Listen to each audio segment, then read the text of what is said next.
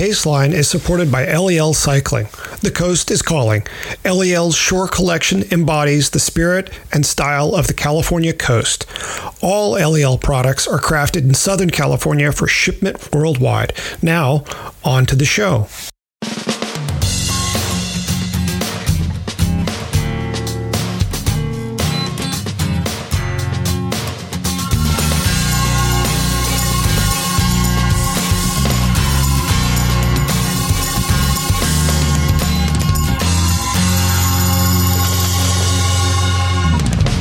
From Red Kite Prayer, this is The Pace Line, the podcast on two wheels. I'm Patrick Brady, and with me is my co host Selene Yeager, aka the Fit Chick of Bicycling Magazine.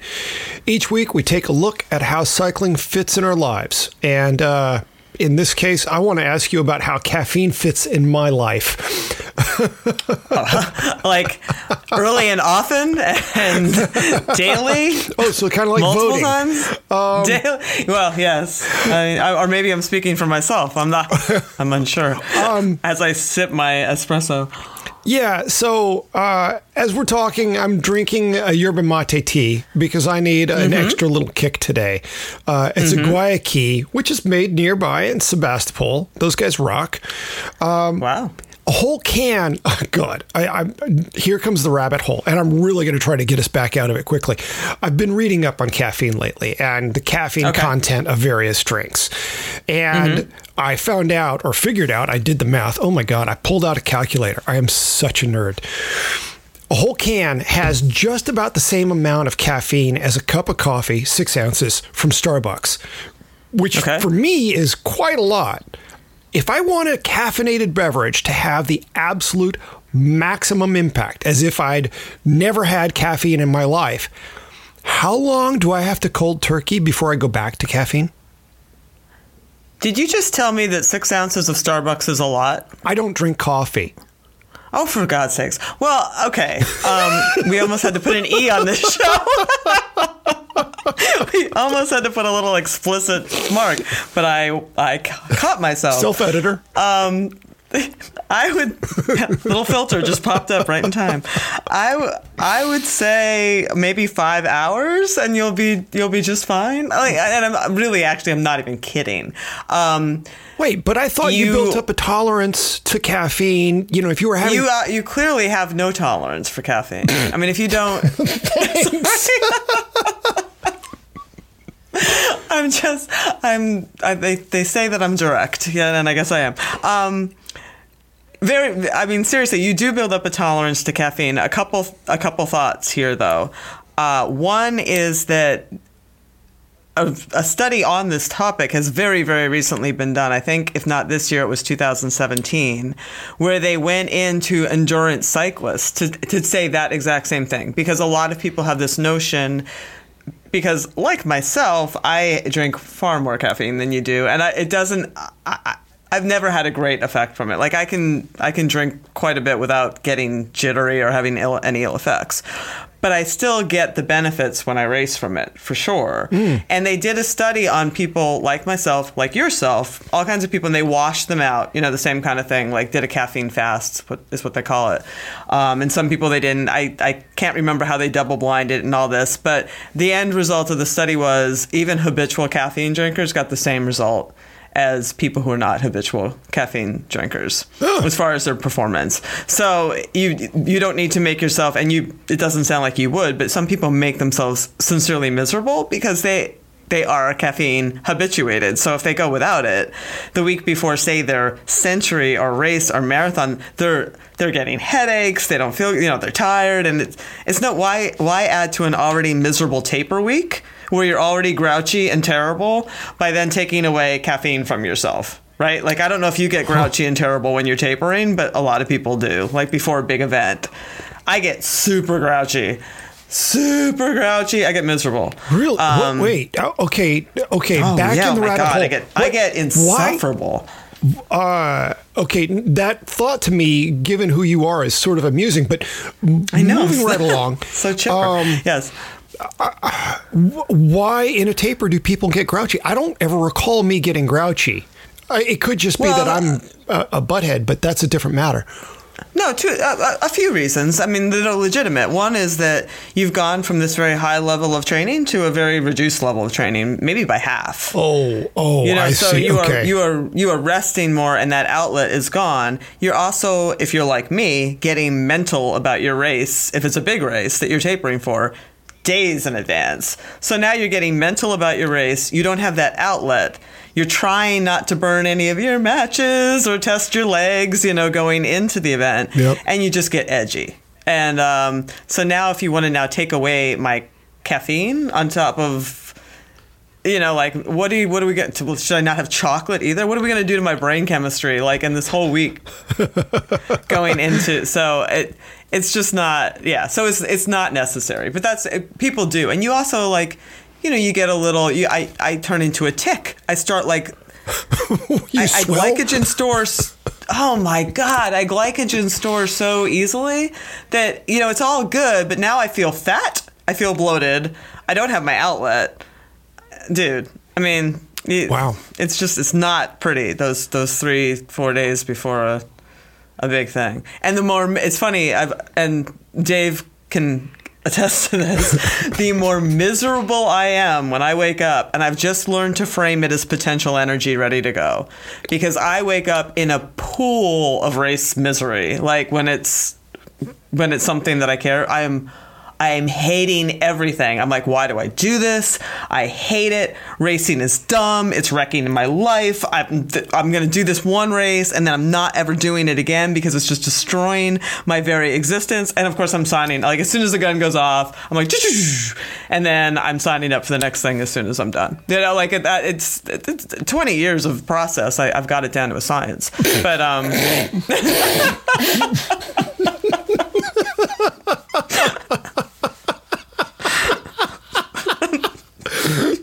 Guaranteed the funniest thing I'll hear this week. I've got it down to a science. So there you have it. Oh, hmm.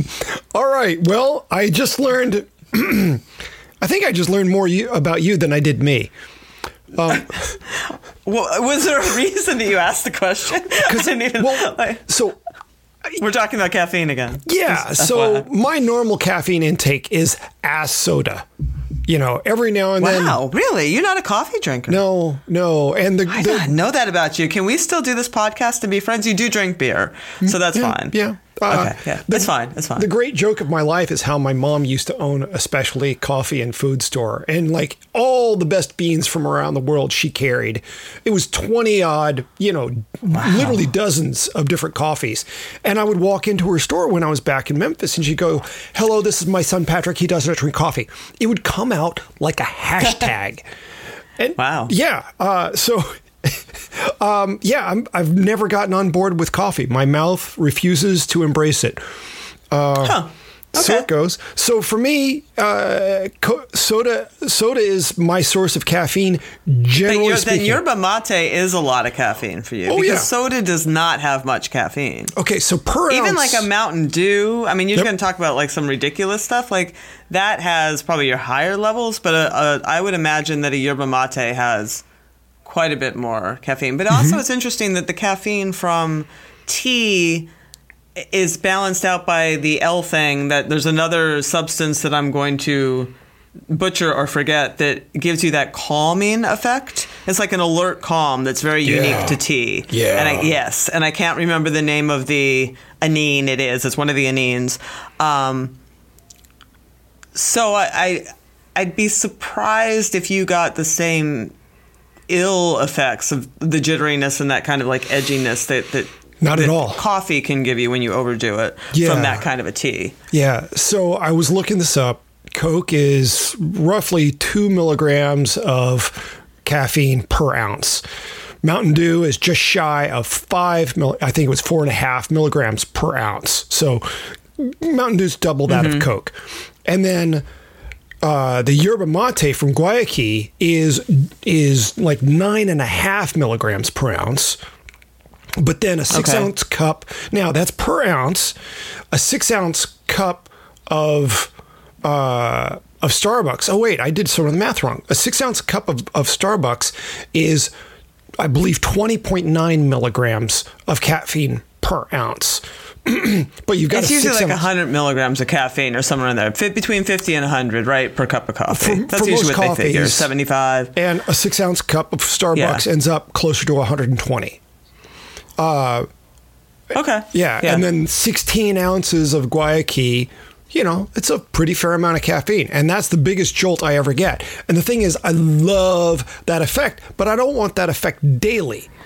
You know, when I need the boost Right. and I don't want to be jittery, I, I keep one or two Guayakis in my refrigerator pretty much all the time. And so if I get up and I know, okay, today I got to kick butt either on the bike or, or in the office, um, that's that's my secret weapon. Cool. Yeah. Speaking of you peaking for events and whatnot, you just did Iron Cross. I did. It was Sunday. And Yes. And I uh, I had a good day. I uh, I won said Iron Cross. So that was a good day. yeah, yeah. It's um yeah, it, it's funny that and this is it's going to sound it, there's no way it will come out right, but I've won 4 of them and I didn't even realize that I've won 4 of them. It's been going on for 16 years and I just happened to look at the results page and I was like, "Ah, I've won it 4 times. That's cool." And I've gotten on the podium a couple other times. It's uh it's an event that just really suits me. It's it's it's very it, it goes on a lot of technical terrain, single track terrain. It's in a part of the country I know well. Uh, it's usually very cool because sometimes heat is not my friend. Um, I can sometimes I do pretty well in the heat, and sometimes it just kind of buries me, like stomach wise. So um, it's usually quite cool, and I I can just find a rhythm and just go. So yeah, it was pretty exciting. It was. Uh, um, great event, really fun. It, it was it was slightly snowing on the start line. I almost What? yes, I was driving out. It's about two hours from my house, and last year I did it, um, and I won last year. But it was uh, it it poured. It was pouring and like forty degrees last year, which was terrible, terrible, terrible, terrible. Like I went the, the race goes down this big, giant, giant, giant hill. It's a paved descent where you're hitting easily 35, 40 miles an hour. And to do that 35, 40 miles an hour in the pouring rain when it's 40 degrees, I, I like I just wanted it was so difficult. I mean, it was hypothermic. I was scared, and as I was driving out to the race this year, it was pouring rain and 40 degrees. I was like, I'm not doing it. I almost turned around. I don't know how many times. The but I woman- went out. Wait, wait, wait. Let's get this straight. The woman who won last year almost went home. Yes, because I was not going to do it again in the pouring rain and 40 degrees. I mean, that's just. It's terrible. So anyway, I, I, I didn't. I didn't turn around. I got there. When it started snowing on the start sleeting, the things hurt my face as I was riding over to the whatever was falling from the sky, hurt my face as I was riding to the start line. I did not I was like, I'm just gonna do it. And then it stopped raining and stopped sleeting and snowing and it actually ended up being a perfect day. So there you have wow. Wow. Yeah, that's what all a I got. thing. Uh, Though it does lead well into my poll. It does lead well into to what I was hoping to talk about this week with you, Which is which is which is temperatures. Let's talk temperature because the temperatures. I, I don't know what, where you live. The temperatures don't undulate that much, perhaps. only But- only 30 to 40 degrees a day. really. yeah. Yeah. Oh, because it's dry. N- It's not that dry. It's it's No? drier than some places. It's not New Okay. Orleans, but yeah, Santa Rosa, this whole area of Northern California, we can easily vary in temperature by 30 to 40 degrees in a day. Uh, a, Okay, I forget how far north you are. a bad day is 20 degrees of range. But, you know, in the, in the summer when it gets up to 100 or above 100, you know, in the morning it's still going to be at least Yeah. 60 degrees. Okay. Um, so we, but we don't get seasons in quite the way you do. But it's, it, I mean, I have gotten it wrong so many times. Left when it was 61 degrees in long sleeves, thinking it can't possibly warm up that much on my ride. Right. Suddenly it's 75, and I'm thinking I am going to pull over and use my saw to cut the sleeves off of this jersey. I, I, I fully I fully understand that, and that and it's kind of it's where I'm going, but not not quite because here the temperatures are legit falling into fall at this point. Like we're getting it's quite literally there was frost on my pumpkins this morning.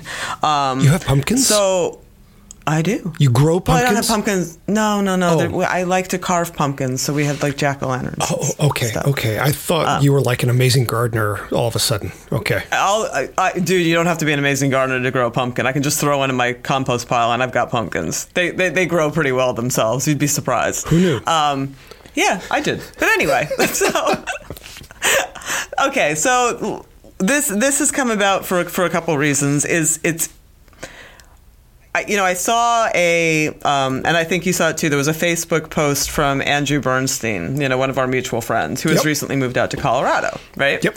And it was public service announcement: a Boulder 45 is a Pennsylvania 60. Hashtag overdressed. Hashtag, hashtag sweaty mess.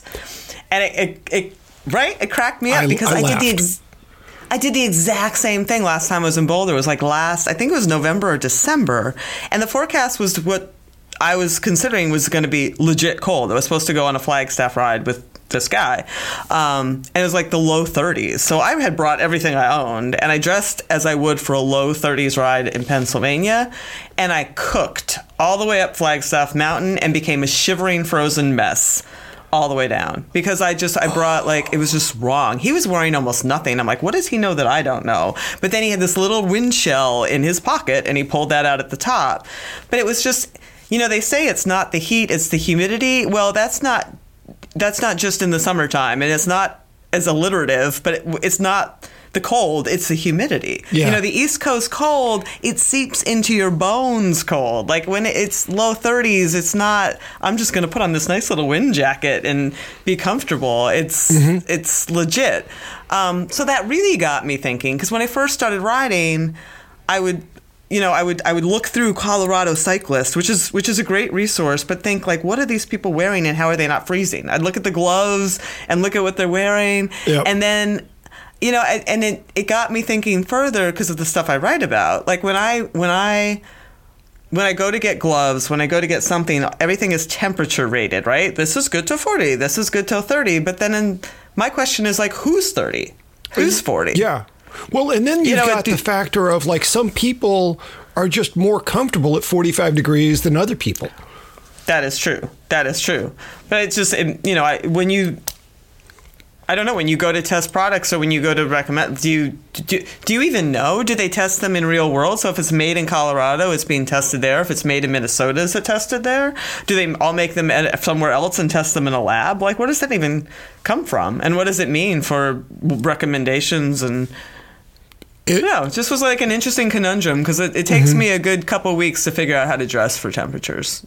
Yeah, it's it's really interesting. So uh, I wrote a kind of a how-to book for beginning cyclists called the No Drop Zone some years back. Okay. And one of the things that I said in there was to consider humidity as just a complicating factor.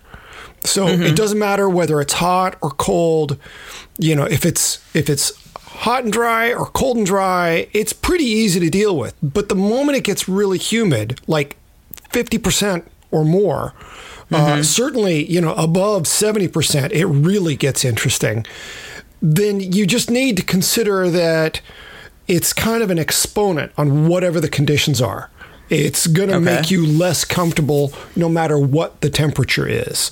And that dovetails with an interesting conversation I had with someone at Pearl Izumi just recently. They used this really interesting climatic wind tunnel to test all of their gear recently. See, that's super interesting to me. I think that's really interesting. The testing they Is did it is it is it like a humidor too? Does it have like that kind of element to it? Name a condition. Really? Yeah. Yeah, it's like that. Snow. I'm standing on the start line and it's spitting frozen pellets in my face at 40 degrees. Yep, they can do that. That's easy. That's easy. Wow. They can create Okay. San Francisco fog. That's cool. It's amazing. Well, it- you know, we say that's and cool. that's why their stuff works because they sent me that AmFIB stuff and I'm like, this is legit. It's Oh. actually keeping me warm Uh, there- here. there was where a- it says it's going to keep me warm. yeah. There was a long stretch there where Pearl wasn't quite hitting on all cylinders. Yes. And the last two years, they are hitting on all cylinders. And part of it, uh, certainly with their latest collection, is due to this place. Uh, it's the University of Ontario's Institute of Technology has this thing, and they'll rent it out to anybody. Car companies, it's it's sizable. You can put a whole car in there, and the upshot is that they were putting cyclists in there for four hour tests. That's the- awesome. whatever the conditions were, they'd stick you in there for four hours. Every cyclist that they got did two sessions, except for some of the people were so rattled by their first test, they wouldn't get back in for the second test. I am freezing to death. Yeah, I yeah. Because I mean, you know, I'm shaking. it's it's 35 and sleeting and snowing on you, and you know you can't pedal all that hard to generate all that much heat. Uh, and what they're trying to determine, the big thing that, that Pearl Izumi learned was that the key to keeping you comfortable is your perception of being dry. You don't actually have to be dry, you just have to feel dry Interesting. it's fascinating stuff. Uh, they're they're really killing it, and you know it's one of those things where I have a, a, nearly as much respect for what they're doing as I do Assos, but at you know generally speaking half the price. So the the cost to respect factor is higher with Pearl right now than it is with Assos. I agree. and I'm crazy about the work that Assos does. So I, I say that with with no small degree of of footnoting. That's cool. Yeah. No, that's super cool. And that makes a lot of sense because they are one of the few companies when they send me stuff that's like, this will keep you warm through winter. I trust, I, I know that's true. Like, it will keep me warm through a Pennsylvania winter. Yeah, yeah, yeah. I uh, I just got a, a look at a bunch of stuff from the 2019 winter, uh, you know, fall winter line stuff that's not out yet, and. Whoo, I can't wait till they've got samples. They've got some amazing Wow. pieces. And uh, some of the women's pieces, as differentiated from the men's, it's not just a different cut. They do little details and whatnot to give it kind of a more feminine flair. I'm just really, really impressed with what they're doing. Sweet. Yeah. So, There you have it. Yeah. Um, alrighty. Well, so when we record this, dear audience, we're on camera so that we can see each other, and I I can see her. Uh, remarkable uh, expressions from time to time. Um, and Selene can see whatever variety of wreck my office is. And I think right now you can see like a big stack of t shirts and a bunch of luggage. well, reason is because Saturday night I get on a plane for Taiwan. No? I'm pretty excited for this. Uh, I don't go to Taiwan. This will be my other time to have gone to Taiwan. Now, if I was I've a never been. it's uh, it is one of the weirdest experiences I've ever had in my life. And so I'm like rushing into, you know, weirdness factor of 10 and can't wait. What's especially funny to me about this is that if I was a product manager for a big bike company packing for a flight to, to Taiwan, it would just be Thursday. They do this so Yeah. much. I mean, I know most most of the product managers I know are there at least 6 times a year. And most of those trips are, you know, they're at least a week, but usually more like mm-hmm. 2, sometimes 3. It's it's crazy their commitment to that place. So this time I'm going over to do a bike tour. We're going from the northern tip of the island, Taipei, to the southern tip, Tainan, and we're even taking on this is the part I'm really excited about. We're taking in Taiwan's non industrial eastern side of the island, where it's much more mountainous. The communities are tiny, it's not industrialized. And so, this is kind of what my pull is really about. I'm going to be there for a few days after the tour is over, and I plan to use that to do some factory visits. I love seeing how bicycles and bicycle parts and all the things associated with bicycles are made. Um, but yeah, I'm going to do some factory visits. And I'm still in the process of lining up what some of those visits are. And I thought, oh, maybe I should do this a little different way. Where do you and the listeners think I should go? Who should I visit? Hmm. I can't guarantee that I'll get in the door at any of these suggestions, but I think it could be sort of compelling for my contacts to say, oh, yeah, I've got a whole bunch of readers stateside who would love to have me visit your place. So I say, you know, I, I want to hear your ideas, but this is a solicitation to our readers. Go into our comments section and tell me that you want to see me go visit Giant or whoever. I was just going to say, couldn't you kill a lot of birds with one stone if you just went into the Giant uh, facility? Like, I can how try does them- that work? I mean, I know they, man, they they make so much stuff there. I don't know yeah. if you get this. I don't. I I, I can't even. I have some giant Dr. Seussian vision in my head of how that factory must lo- look, but I have no no real it's mind's eye of it. Yeah, I didn't. So I've been there once before. The the other trip that I did to uh, to Taiwan, we got to visit uh, Giant. Got sort of inside the front door, not a whole lot further. Further, we we saw um, an assembly area where you know once once frames are actually made, the parts are being assembled onto the bicycles, and they're on this sort of carousel thing that travels through. Uh, think of think of those things that you see at the uh, dry cleaners that take all the clothes Yeah, around. yeah, yeah, But it's just it's mostly flat. It's all on one level, and they the bikes are moving, and guys are putting and women. It's not just dudes. Uh, people, But it's human beings. human beings putting components onto the bicycles as this thing is moving by them. To top that off, uh, as someone who's worked as a bike mechanic in a bike shop, I need the bicycle to be relatively in the same position it will be on the ground. You know, so vertical, the bars above the wheels. These are upside down and at weird angles, and I can't even think that way.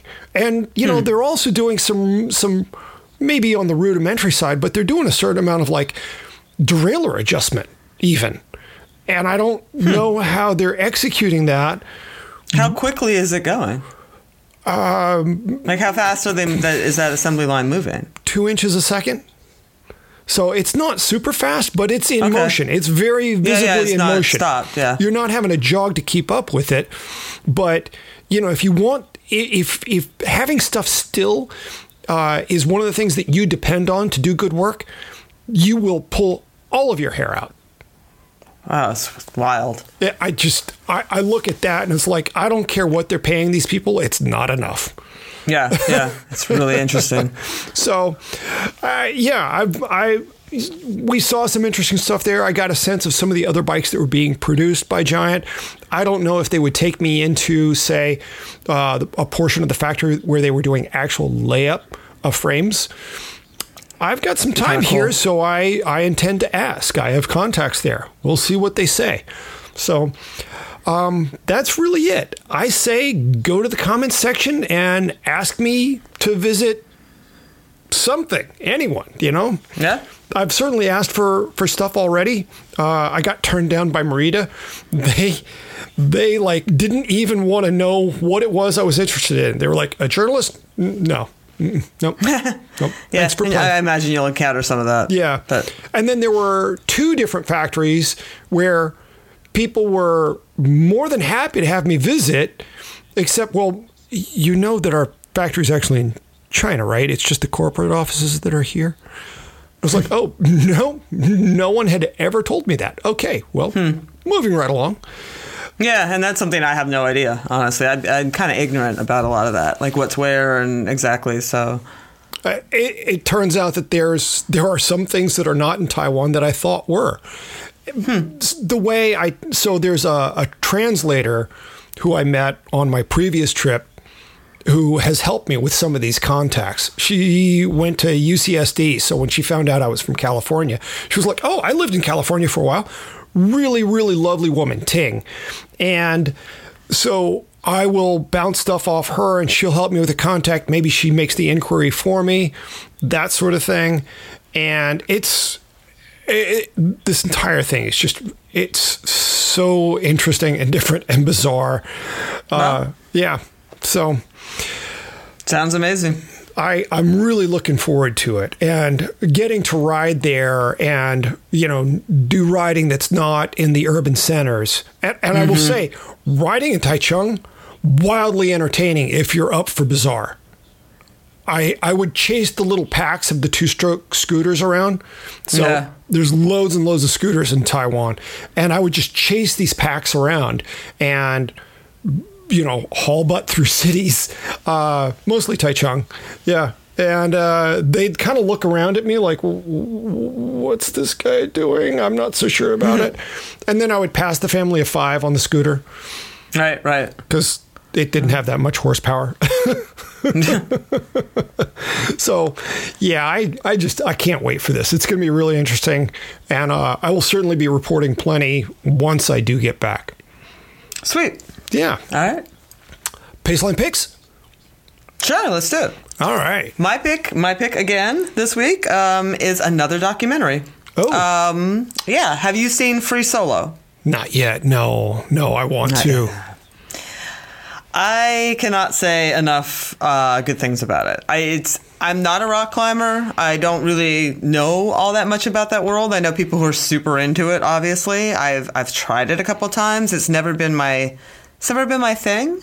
Um, but I became really obsessed with Alex Honnold's story, the guy that. Um, made the mind-boggling ascent up Yosemite's 3,000 foot high El Capitan wall. Yeah. Uh, he did it last year. No safety gear, no ropes, nothing. Just him climbing up that that sheer granite face of a wall, which is.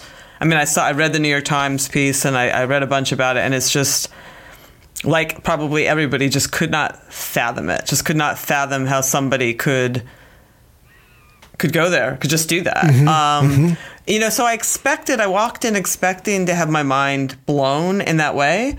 I didn't walk in expecting it to be so thought provoking. Um, you know, Alex is extremely philosophical. Uh, So it's like really compelling to listen to his points of view on life and climbing. And, you know, they, they actually show him getting that brain scan that he got that shows that the deep, the amygdala, the, the part of your brain, I'm butchering the name of it, that where fear lights up. Yep, the is, amygdala. Is, thank you. That's what I thought. Is um, not it's not as it's not dead it's just not as active as as ours so his brain on that wall is lighting up probably the same way mine is going down a very technical steep descent on my mountain bike like just enough that it's kind of fun and scary but not overwhelming right so it just takes that much more for his which is right mind blowing in and of itself um, I also, Patrick, I think that I, you need to see it because it is probably the most personal view of someone in a f- true flow state that you'll ever see in your life. And you, it's, you can you can see it. It's, it's like popping off the screen. Like he is so in this state of flow when when the final thing, uh, the final ascent happens. Uh, You know, none of us will ever get any close to what he's done there. I'm sure. You know, we won't even get a fraction close to something like that, and or maybe should we? But I do think that everybody can take home some lessons from what he did and how he did it and how he approaches things without a doubt. Even Yeah. my daughter, I took her and she was she she turned and she's like, "Thank you for taking me, mom. That was really yeah." I mean, cool. I, I I thought I was afraid maybe she'd get a little bored, but um, she was captivated by him and what you know how he approached life and what he did. So super super super good. Yeah. Well, I mean, the, the documentary was made by the National Geographic Society. Yes. And so once I saw that that was the case, I knew it wasn't going to be just sensational. That it was No, going to yeah, be a serious piece of work, and at, and at that point for me, it was like, okay, I'm gonna have to see this. You know, if it if it had been uh, I don't know. There are there are some more sensational and less less athletically rigorous outlets out there. Not Red Bull Media; they would have blended the two mm-hmm. nicely. But just seeing that it was the National Geographic Society, I knew this is going to be interesting, introspective, a really quality piece of work.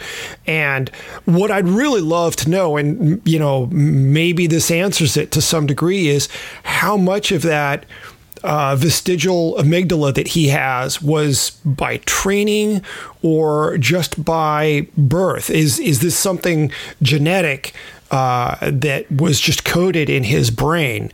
Was he I think the film that answers way? that. I think the film answers that quite well uh, because they they spend some time with his family talking about his family. You get to see those interpersonal relationships, and then you get to see his training. And and if he doesn't outright address that, it, it it becomes very very clear that it's you know it's nature and nurture. That's probably not a surprise, right?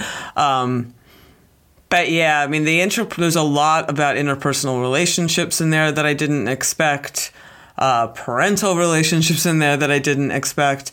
There's. It was interesting to watch the uh, philosophical and scruples and the ra- the wrangling of the film crew, other whether or not they should even be doing what they're doing in filming. You know, in creating this documentary, and of course they just were like, "He's going to do it anyway." So yeah, my you know, but we can't um, stop him. Right, right. So it was, uh, you know, and it's funny. Like everybody knows he lives, but it's extremely hard to watch at times. It's still sitting in the theater extremely hard. You can see people like turning away. I found myself turning away because it's very hard to watch. It's really interesting. Yeah, I I mean, I've done a certain amount of rock climbing. It's been a while, but when I was in New England years ago, uh, that was one of my other pursuits. And I wasn't willing to free solo the whole of, of the distance of what would be one pitch.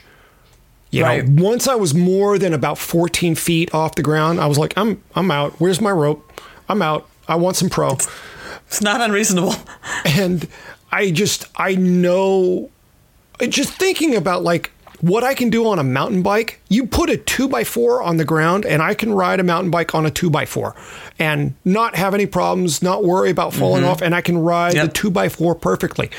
You lift that two by four three feet off the, off the ground, I can't ride it, not at all. Yep.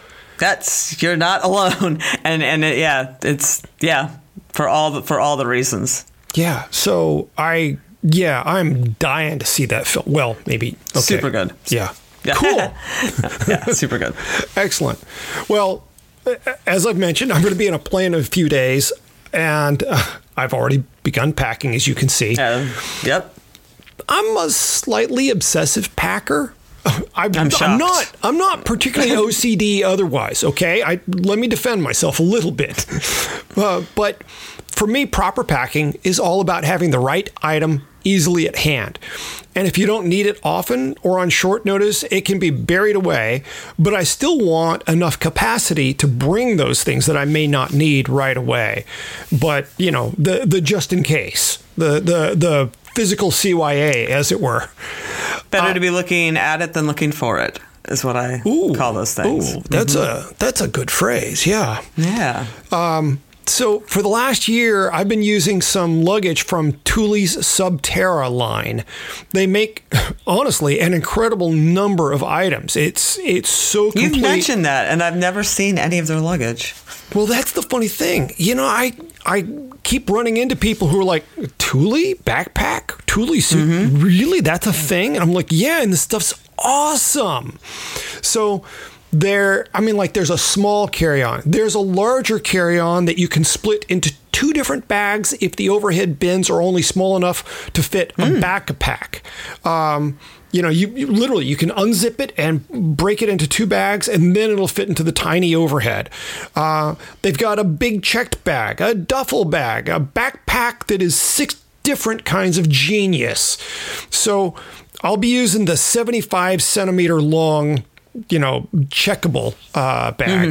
It's got two big cavernous compartments, a space for small items you might need, like medications. Um, the wheels are big. Handy thing for rolling over cobblestones in old European cities. Uh, and the pull out handle is sturdy, something that I commonly see fail on suitcases when Yes. I'm in the in the airport is like, oh, that's not going to last much, or that's already dead. So yeah, a really sturdy handle, um, and I'll be using one of those backpacks, the four liter Subterra travel backpack. It's got a side zips to get to give you quick access to your laptop when you get to security. So you just slide the laptop out the side of the backpack instead of having to Nice. unzip the whole thing. right. Uh, There's a that's cool. dedicated pocket for uh, for tablets, so a little smaller pocket. Um, and then there's this uh, strap on the you know the side of the backpack that's up against your back that you can slip over the handle of the Subterra luggage so that it can ride on top of your luggage as you're pulling your bag wherever. And it'll just sit up there instead of, you know, you having another half an hour with it on your back. It's pretty genius. Um, so I've used those along with that zip in half 55 centimeter Subterra pretty extensively. And I'll say that I've encountered other luggage that has more different compartments for organization. I really haven't encountered anything as well made and as durable. And Lord knows when you're flying, durability is really pretty key.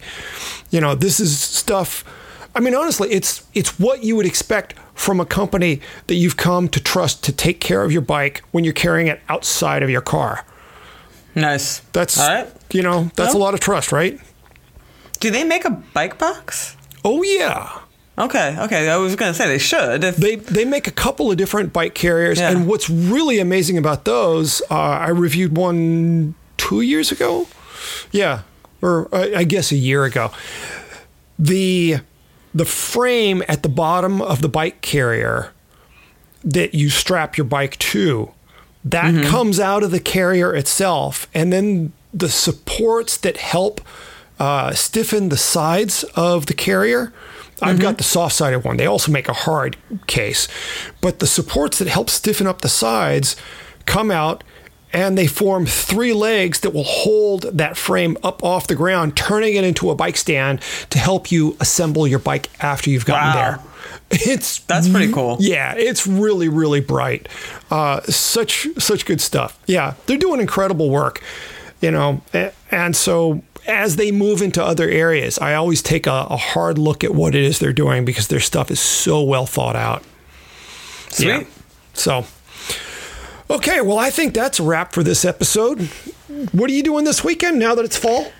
Oh, I'm recovering this weekend. It's been a yeah. It's it's just it really you know it's it's been my season starts so early. I usually start around February, and like just to pull it this far into the year is uh, I I'm always ready to be done by this point. So. I, Dude, we're still cleaning up from unpaved. I've got to clean up from Iron Cross. It's a lot of cleaning up, and um, I won't be getting much cleaning done, will I? Because it is the Philly Philadelphia Bike Expo. Oh, Right. have fun so- there. Yeah, I'm presenting on Sunday at noon. Mm-hmm. Um, how to uh, how they had they have it they titled it something like how to be a, an amazing weekend bike racer and still keep your life or something like that. I can't remember what they gave it. fit Basically, it like in? how to yeah how to fit it all in. um, so I'll be down there at noon and and it's a cool show. If anyone's in the area, definitely check it out. Philadelphia's uh, an unsung city in my mind in many many many ways, but Yeah. the bike culture is is incredible. It's really great, and you'll get a real taste for um, what that local scene is all about. It's very fun, very very good time. Cool. Yeah. Yeah. Well, before we go, I'd like to put in a plug for RKP's other podcast, The Pull. The show features artisans talking about the craft in one on one interviews. Think Terry Gross for the bike set. Our next episode will be Peter Flax, former RKP contributor, current cycling tips contributor, former editor in chief of Bicycling, and current editor editor in chief of the Red Bulletin, Red Bull's magazine of radness. And I'm pretty sure I gave all of those qualifications in reverse order, rather selfishly. That's all right. Uh, I should say regarding our next few weeks, because I will be on an island halfway around the world, we will be running episodes of Paceline Tandem with Selene's previously excerpted interviews with Shannon Buffton, who did the Everesting, and or someone in Shannon Buffton's team, and then Sarah Lee, the vet who biked across the country backward.